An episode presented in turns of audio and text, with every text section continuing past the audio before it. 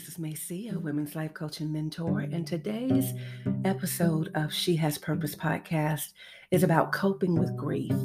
So, I recently read an article in the Harvard Business Review that basically says if we can name whatever we're feeling, then perhaps we can manage it. David Kessler is recognized as one of the world's foremost experts on grief. And he co wrote the book Grief and Grieving Finding the Meaning of Grief Through the Five Stages of Loss. But Kessler says that in addition to the five stages of grief, we're dealing with another stage he calls the sixth stage called anticipatory grief. And this is a feeling that something bad is going to happen. We don't know what the future holds, it feels uncertain. One example is if you have aging parents like I do, you know that the day is going to come when they'll no longer be here, but we just don't know when. And so we can look at anticipatory grief when it begins to take over, right? When it begins to control our thoughts as something I know to be anxiety. Because anxiety is a feeling of being focused on whatever happens next won't be good. It is the constant feeling that we're waiting for the other shoe to fall. Does anyone know what I'm talking about? And unfortunately, what anxiety and grief do is they threaten our sense of security and safety, which are our fundamental values, and we need them to be positive. So when we're dealing with grief, it's more than thoughts, it's a feeling too, quite often. It's like a heaviness, right? Now, there are five stages of grief. We know there's denial, then there's anger, afterwards, there's bargaining, and then sadness. And the fifth stage is acceptance. And acceptance is where our strength lies. Acceptance is what gives us the ability to be aware of our feelings and how our bodies feel. It's when we can feel more in control and recognize what we can change. Think of the serenity prayer. Lord, help me to accept the things I cannot change. Give me the courage to change the things I can and the wisdom to know the difference. This is an absolutely perfect example of acceptance. And this will always be one of my favorite meditations. Kessler, the grief expert, reminds us that the goal is to find balance in the things that we're thinking, not to be numb, not to hide our feelings, but to find balance. Because feelings, thoughts, they're all a part of what makes us human. So, one of the ways to manage grief is by practicing mindfulness and reminding ourselves of what is actually taking place in the present and not becoming so focused on the what ifs or the shoulda, coulda, wouldas. An interesting fact that I think is important to mention is that we as humans, on average, may have 40,000 thoughts a day. 85% of these thoughts could be centered around something we're worrying or things we're worrying about.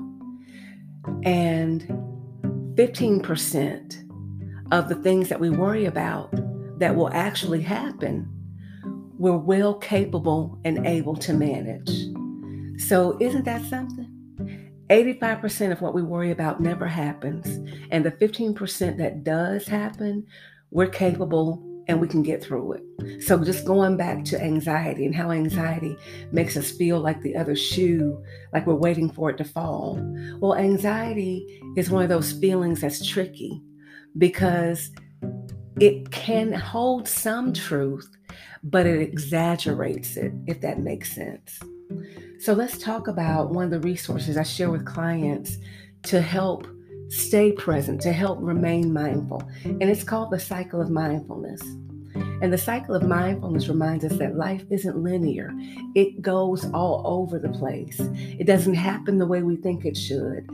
In other words, it doesn't happen in a straight line. We can deal with one thing, and before we are finished dealing with that one, or before it comes to conclusion, something else happens, right? But the cycle of mindfulness allows us to remain grounded, stay present, and we can use it no matter what we're dealing with. So, the first stage in the cycle of mindfulness is called self directed focus. During this phase, we're able to notice things that are happening in the moment, like our breathing, the sights and sounds, the smells, what we're feeling, what our thoughts are. But because our minds are created the way they are, they will eventually wander. And this is the next stage. When our minds begin to wander, then we reach the third stage, which is actually noticing what's happening. And this is natural because humans have, again, on average, 40,000 thoughts per day.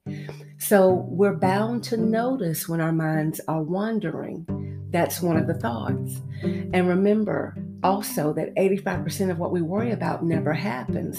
We, at some point, can become aware wait a minute, I'm ruminating over something that hasn't even happened yet. That's interesting, right? So let's go to the fourth and final stage in the cycle of mindfulness. And this is to gently guide ourselves back to self directed focus. How do we do this? We use self compassion. We don't judge what we've just felt or thought. In other words, we give ourselves grace because we recognize that we are human. I know many of us are grieving. We're grieving the loss of loved ones, many of us because of the viciousness of COVID 19. We're also grieving the world changing. We're grieving our sense of normalcy. And grieving isn't easy. Simply put, grieving is an emotional process that involves letting go of the past and moving on with your life. It is a natural part of dealing with all kinds of losses, including the death of a loved one, the loss of a job, possibly, or the end of a relationship. It's important to let yourself grieve. Grieving doesn't mean doing nothing else but feeling sad, though. Grieving means allowing yourself to experience the pain and sadness while at the same time staying engaged in life. Setting aside some private time to grieve daily can help you get through this difficult period. It's important to balance daily activities with times when you're alone with your thoughts and feelings. You might want to write in a journal or spend some time meditating, praying. If your work schedule keeps you busy during the day, then consider taking some quiet time in the evening when you can really reflect on your loss. Grieving is an ongoing process that doesn't have any set timeline for completion. So, again, give yourself grace to mourn for months or even years because it's going to take that time before you begin to feel some sense of peace about what happened. That doesn't mean you stop loving your loved one or that you no longer need to deal with your grief. But no matter how long it takes, Take comfort in the fact that grieving is healthy. I hope this has helped you to deal with this season in your life. And I'm looking forward until the next time. Have a great week.